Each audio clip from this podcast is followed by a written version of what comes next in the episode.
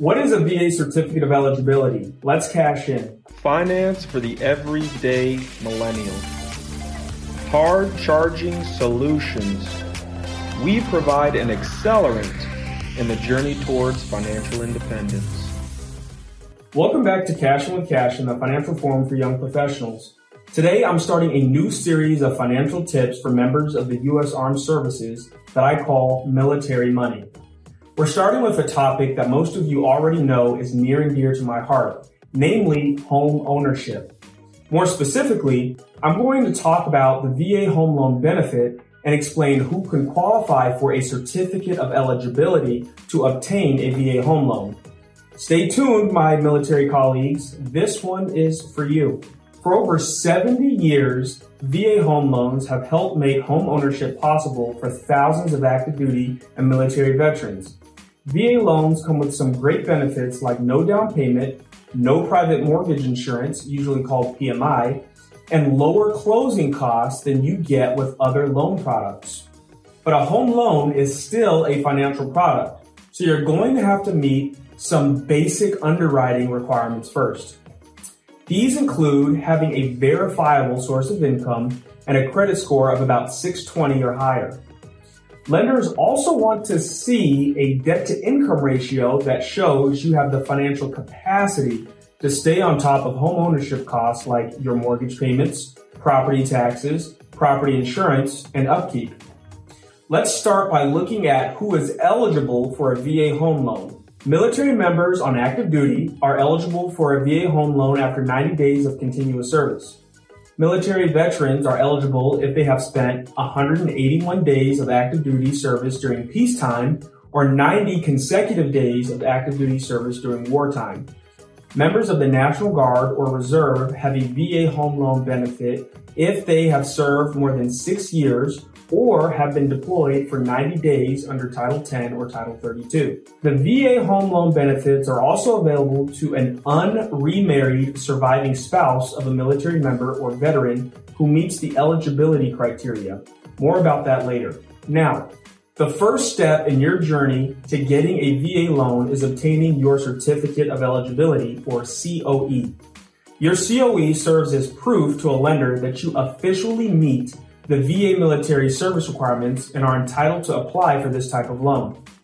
Your COE is not a pre-approval or qualification, and having a COE does not signal financial readiness to be a homeowner. So don't expect that you'll get a VA loan just because you've got a COE. There are three ways to get your certificate of eligibility. The first and simplest, in my opinion, is to ask your lender to obtain one. A VA approved lender may be able to tap into the VA Loans Guarantee website, also known as LGY Hub, and get a COE right away just by entering the veteran's social security number and birth date. Another way to get a COE is to take the do it yourself approach. Go onto the e-benefits page of the VA website to calculate your VA home loan benefit and obtain your COE. You'll need to set up an e-benefits premium account and the website can walk you through that process. When you self-submit this way, you can often get your COE within minutes. If you can't self-submit your application online, you can mail a completed VA Form 26-1880 to the regional loan center that serves your U.S. state or territory. Requests sent via snail mail can take anywhere four to six weeks to process. And if there's an issue with your application, that's just going to add to that timeline. It's important to know that you can start the VA loan process without having your COE in hand, but you won't be able to close on the loan without it. So the sooner you can apply for their COE, the better. Veterans who apply for a COE may be asked to supply additional documentation, such as your DD-214, which is your certificate of release or discharge from active duty.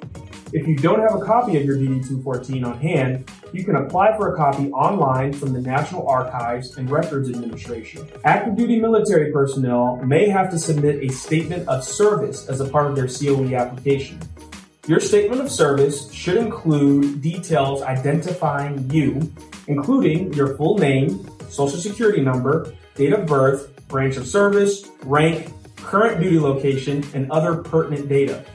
There isn't a standard form or format for a statement of service, but you can find tips on the VA website of the information that you're going to need to include. The statement of service should be written on official military letterhead. I've included a copy of my own statement of service in the helpful resources section of Club RINO Plus.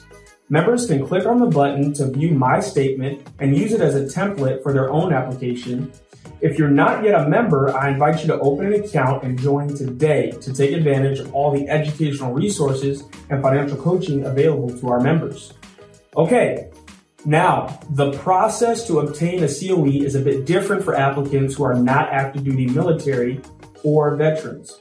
Reserve and National Guard members should submit their latest annual retirement points summary, along with evidence of their honorable service as a part of their COE application. Active duty reservists and guardsmen must also provide a statement of service that details their required personal information.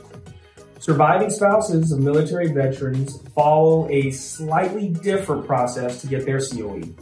Unremarried spouses who are receiving dependency and indemnity compensation benefits must first complete a request for determination of loan guarantee eligibility from the VA. Spouses who are not receiving benefits must be approved to accrue benefits before they can submit their loan guarantee eligibility form. Reservists and National Guard members and surviving spouses may have to submit part or all of their application via regular mail, so it could take up to six weeks to receive your COE. Okay, I know I've just thrown a lot of information at you, and you don't need to really remember anything that I've said because you can find the details and links to all the forms you need on the VA website. Lenders who are experienced with VA loans may also have links and details about the process on their own websites.